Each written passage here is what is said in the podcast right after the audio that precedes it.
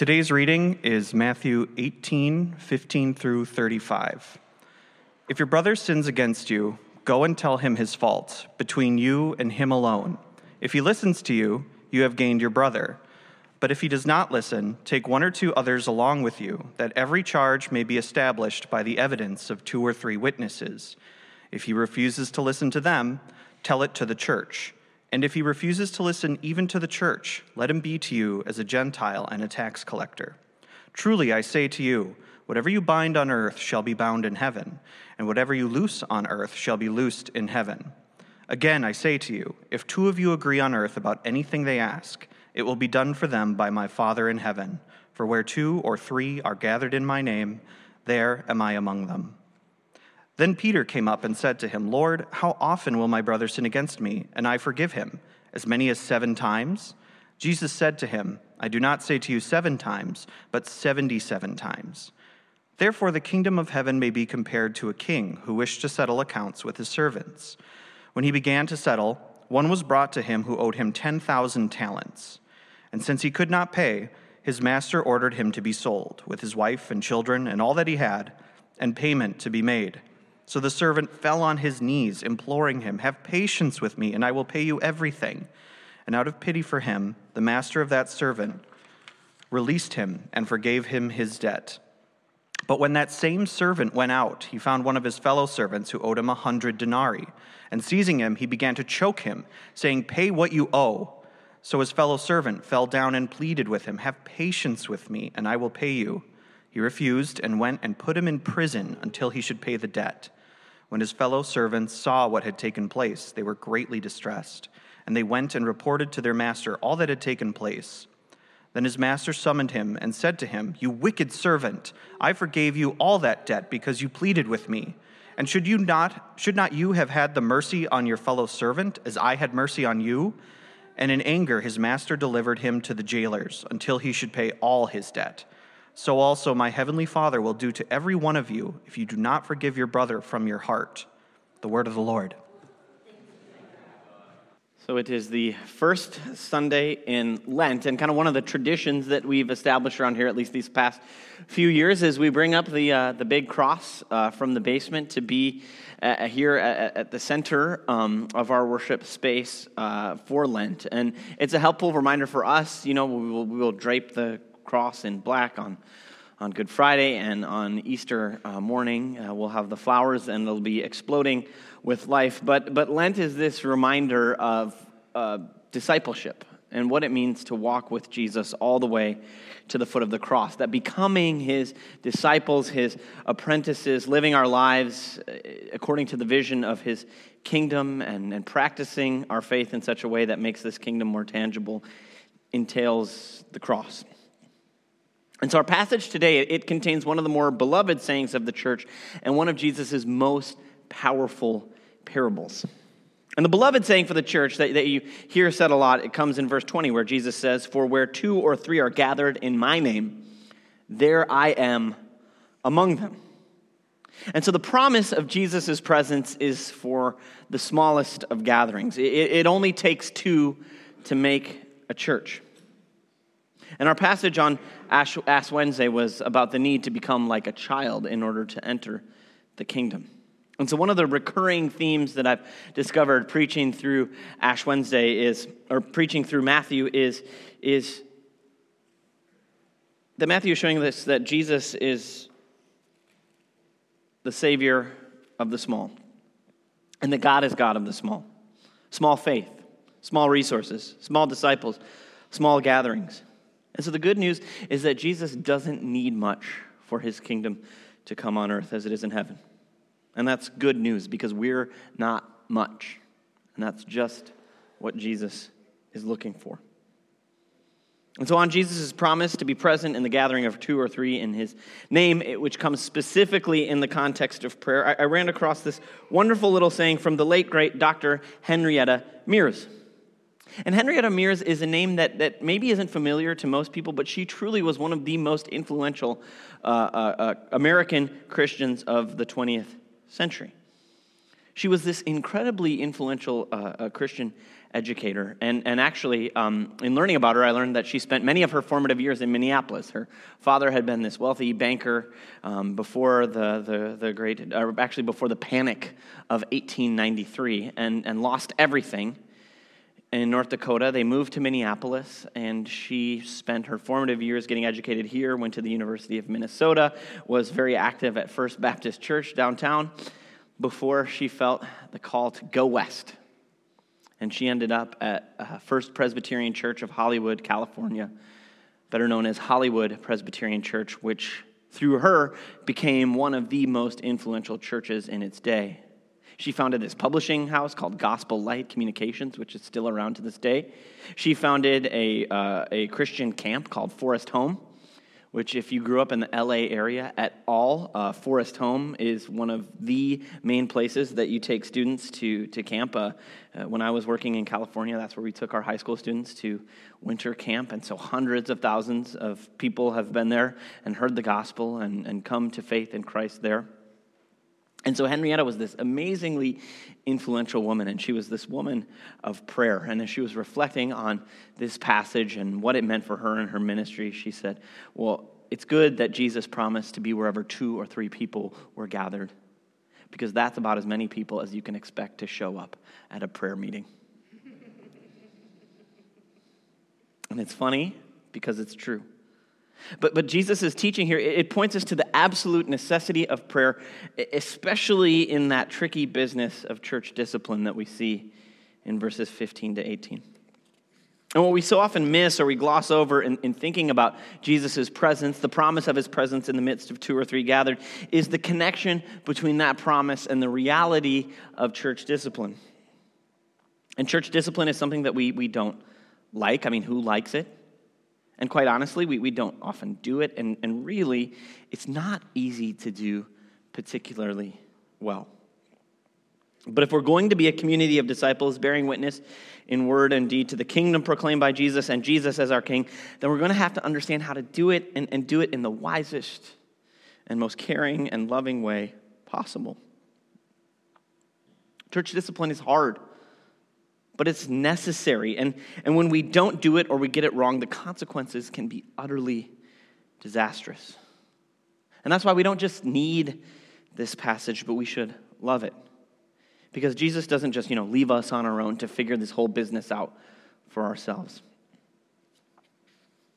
William Barclay, who I reference a lot, he was this very popular post war uh, Scottish commentator on Scripture. And he did not love this passage the part about church discipline, the part about, you know, excommunicating someone. And, and, and, I love reading Barclay because he's someone I can learn so much from, especially when I disagree with him. And he says, well, these, these, these words cannot be the words of the actual historical Jesus. And he raises several objections. And, and his, one he raises, it's not his primary one, but he says, well, it, it's an anachronism. Uh, Jesus says, well, if this happens, this happens, then take it to the church. And Barclay says, well, the historical Jesus founded no church, and, and no church was founded until after his death and resurrection. So this has to be the early church putting words in Jesus' mouth.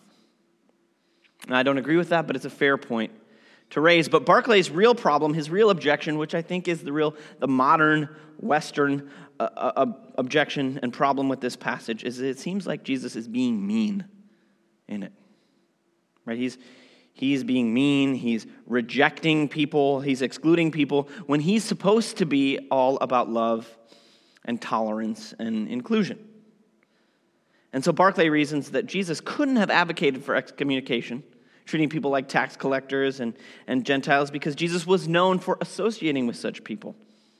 Also, a fair point. However, I have to strongly disagree that such harsh measures are beneath Jesus and aren't loving. First, uh, treating the excommunicated as tax collectors and Gentiles on Jesus' terms isn't about hating them. But as we see in Jesus' own ministry, about a continuing call to repentance, faith, and discipleship. And second, and this gets at the anachronism objection that Jesus couldn't have said this, the word for church is just the same word as assembly, and this is a word that was used also in connection with uh, gathering at the synagogue, which Jesus and his earliest followers did and continued to do even after Jesus' resurrection. And there was no clean break between church and synagogue for more than a generation after the first Easter. And so it makes perfect historical sense then for Jesus to be talking about how his followers are to deal with sin in the assembly. And lastly, and this, this is really the real thing I want to get at. If we don't take egregious sin seriously in the church, deal with it, and if necessary, expel it, we are putting at risk the most vulnerable folks in our communities.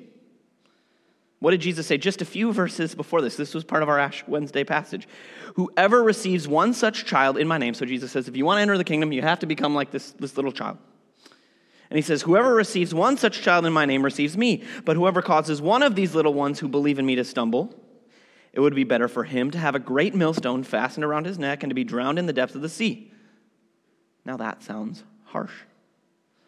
But consider this how many children would have been spared abuse at the hands of people in the church if we had taken Jesus' warning here seriously and applied this process of discipline outlined in our passage. Right? If we are a church that is unwilling to do discipline, we are not a safe place for children and other vulnerable people. And I take this very seriously because uh, really the only time I've had to deal with a kind of a big church discipline process you know, tried to follow this Matthew 18 process. And, and, what came out through, through the course of this was, was someone, they hadn't done something illegal, but they had used their position in the church to gain access to a young adult in a vulnerable set of circumstances and prey on that person's vulnerabilities in such a way to get what he wanted under the guise of, you know, caring for and coming alongside and loving that person. And instead of helping that person out of their troubles, it only deepened the hurt and kept this unhealthy cycle of thoughts and behaviors going.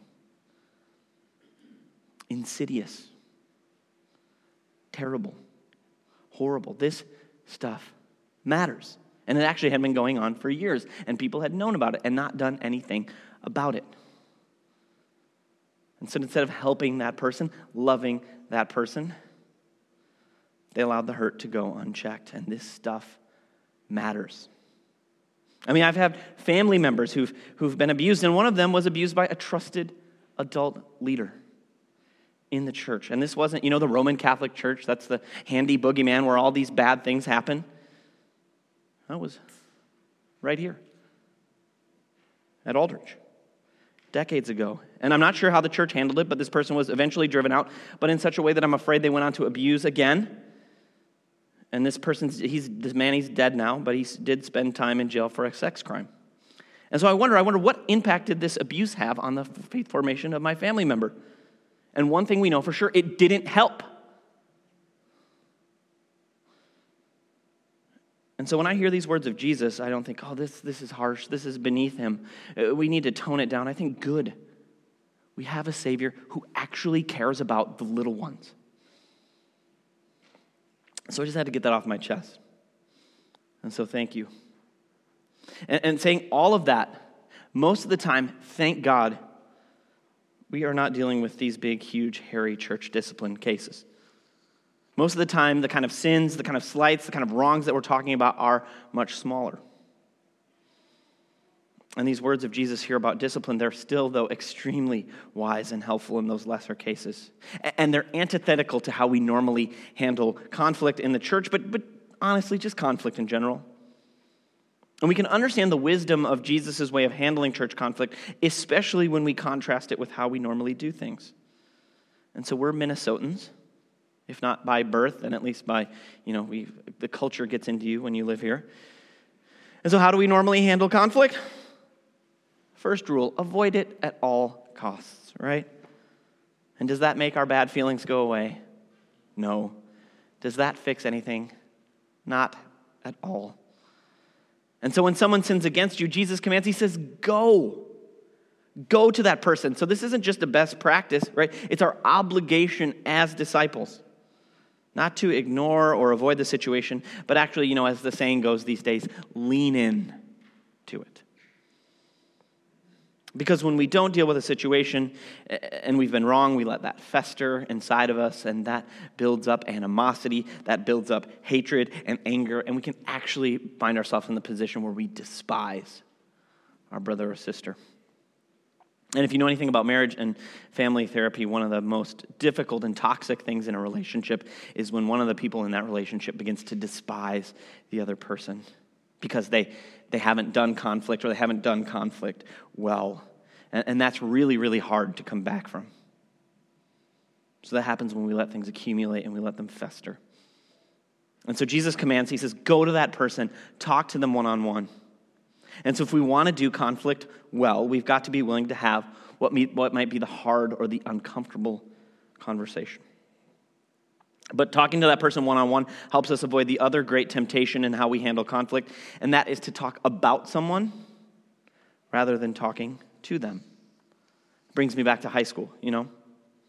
But it still happens all the time in workplaces and in families.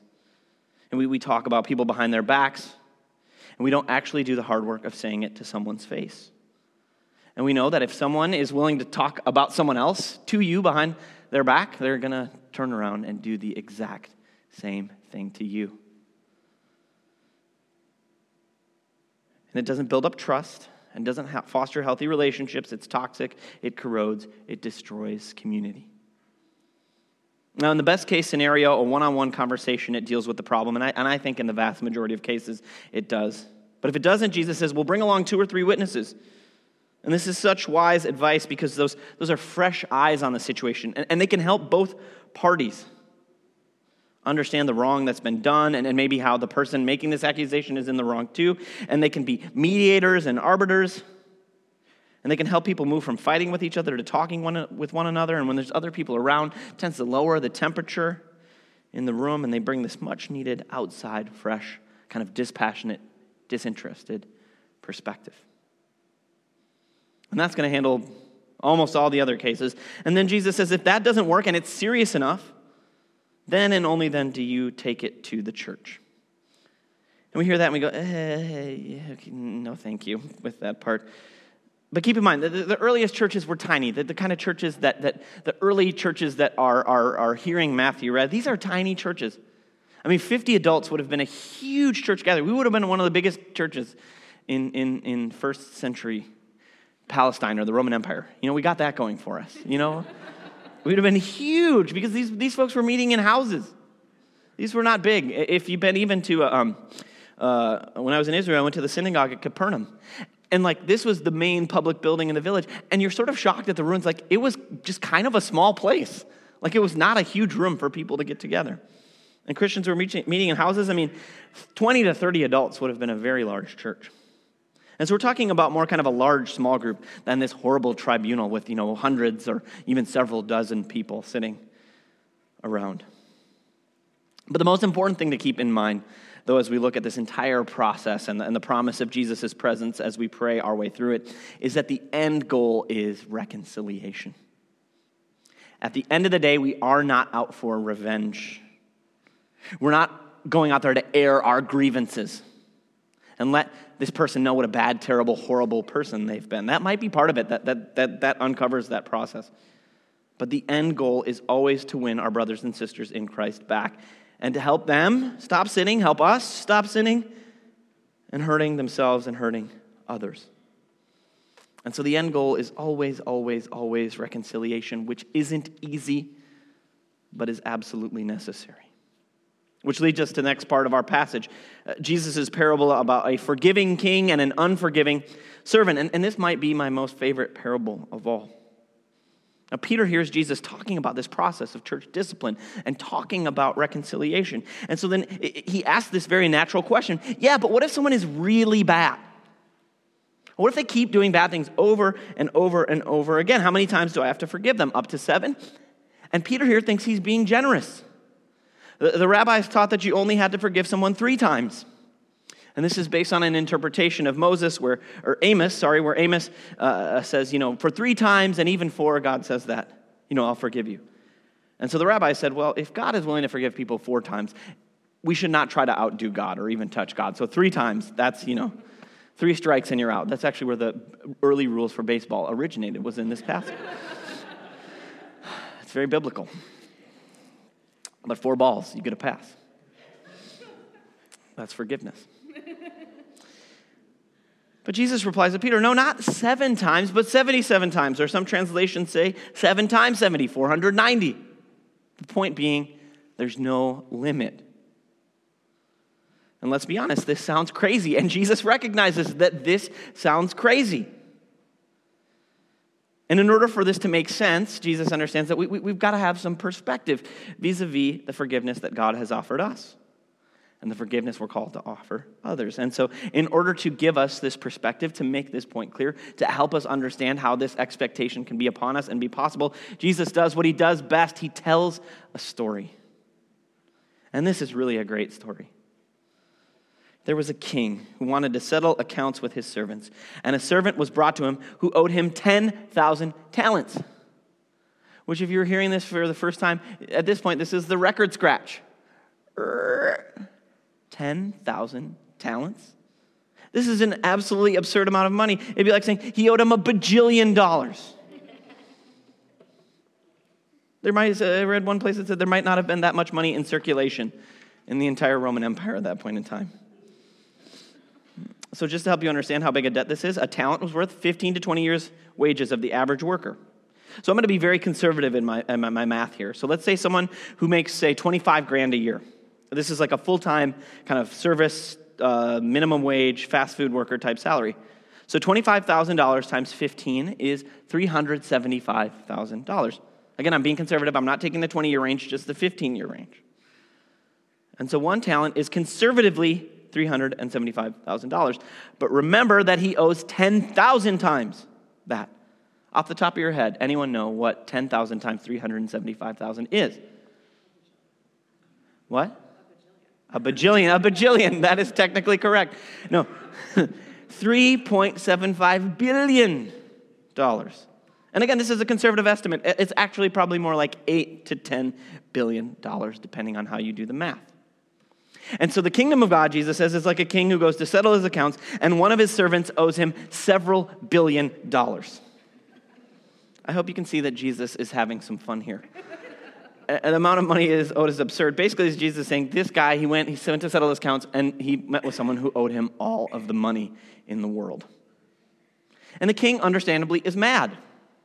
Something really bad must have happened for this guy to owe him that much money.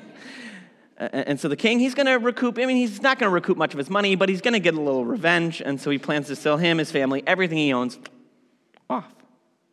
And so then the man, what does he do? He falls down and he begs. He says, Have patience with me and I will pay you. Excuse me?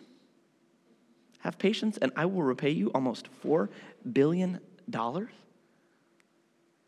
How could he ever do that? I mean, if he paid the king $1 every single second, it would take him 119 years to fully repay what he owed. And that's if no interest was being accrued. And, and so the whole situation is just bonkers. And the servant asks for more time. Just give me more time. And if you're in the first century and you're hearing this, you'd expect that the king is going to execute this guy on the spot. I mean, the temerity. That's an insult to the king, his honor and his intelligence. Off with his head. But instead, the king does what in this context literally would have been unthinkable.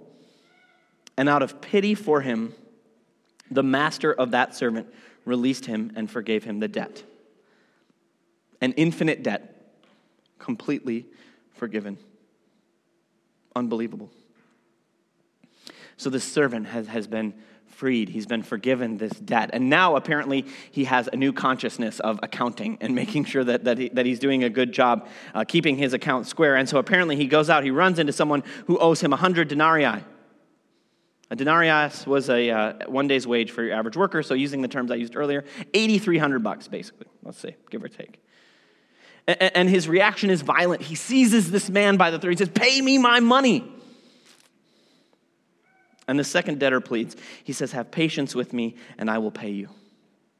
Almost the exact same words that this first debtor had used with the king for an infinitely larger debt. And I mean, how big is the difference between these two debts? So if the second debtor were to pay back his debt at the rate of $1 an hour, like the earlier guy, it would take him two hours and 19 minutes versus 119 years. At this point, you're hearing the story. You think, well, of course, he's going to hear the second, the, the, the, the guy who's just been forgiven is going to say, oh, how could I have been such a jerk here? Of course, I've just been forgiven an infinite debt. I'm going to forgive you this modest debt. But the shocking thing is, he doesn't forgive. And he throws the second debtor in jail, and then the other servants see this and they go, uh uh-uh. uh So they go tell on him to the king, and, and, and the king gives this wicked servant, this unforgiving servant, his comeuppance. And so, what is Jesus doing here? What's he saying here in telling this story? You know, Peter is asking about the limits of forgiveness, and Jesus' story is all about saying it's a matter of perspective. That Peter, you, and, and us, we're like the first servant in this story in our relationship to God, infinitely indebted to him because of our sin. We owe this debt we can never repay, but God in His mercy has forgiven us. The debt has been erased, but remember that someone always pays. And that's where Matthew is leading us to, to the cross, where that debt is paid. Paul writes in Colossians 2, he says, And you who were dead in your trespasses and the uncircumcision of your flesh, God made you alive together with Christ, having forgiven us all our trespasses by canceling the record of debt that stood against us with its legal demands. This he set aside, nailing it to the cross. One of the great church fathers, Chromatius, said in reflecting on this parable For we are held in sin guilt as if under the debt of some creditor note. But the Son of God has annulled this note written against us by the water of baptism and drops of his blood. And so, in his mercy and through his blood, the debt we owe God has been erased. And Jesus says, if you've been forgiven that much, and you limit what you're willing to forgive your brother or sister, you're just as bad as that unforgiving servant. There's no comparison from this perspective between what we've been forgiven and what we're being asked to forgive. N.T. Wright says From God's point of view, the distance between being ordinarily sinful, what we all are, and extremely sinful, what the people we don't like seems to be, is the distance between London and Paris from the point of view of the sun. And so in this parable, we, we see the, the, the, coming together of, of the theological and the anthropological realities of the gospel. And the anthropological reality is who are human beings in light of the gospel? We are, are those infinitely indebted to a God we can never repay. But the theological reality of the gospel is this a, a deep forgiveness of all indebtedness by a gracious king. And so when it comes to us forgiving others, it's a matter of perspective. This perspective. This is how church discipline is even possible with this perspective. And so Jesus then he ends with a warning, a warning we can't ignore. The end of the parable is so also, which is throw you in jail until the debt is repaid. My heavenly Father will do to every one of you if you do not forgive your brother from the heart. Because here's the hard truth forgiveness, the forgiveness that we receive from God, is without conditions, but it's not without consequences. And the Christian life, the life of discipleship, is holding those two things in creative tension. We are forgiven without conditions, but not without consequences. Grace is free, totally free, but it ain't cheap. And we hold these things in creative tension, not for the sake of trying to do the impossible, but for the sake of God's kingdom come on earth as it is in heaven. And, and forgiveness is hard. I'm a, I'm a grudge holding type person. That's hard. You know, people do things, they hurt you, and you go, I can't believe that they did that, that they did X, Y, Z. You know, I thought they cared about me. I thought we had a relationship, and then, and then you treat me that way? But then I look at this parable and I go, what's wrong with me? The grace that saved a wretch like me is so amazing. How dare I withhold my lesser grace from anyone else? How dare I disgrace my gracious God like that? Should not you have mercy on your fellow servants as I had mercy on you? Yes, yes, yes, yes, yes, yes, yes. Lord, help me, and Lord, help us all. In the name of the Father, and of the Son, and of the Holy Spirit, amen. Please pray with me.